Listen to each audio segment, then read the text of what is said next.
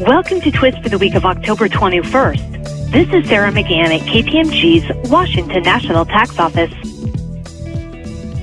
The New Jersey Division of Taxation has issued a new technical bulletin addressing the unitary business principle to guide taxpayers in determining the entities to be included in the combined reports that will be filed for privilege periods ending on and after July 31st, 2019. Under New Jersey law, the term unitary business will be construed to the broadest extent permitted under the U.S. Constitution.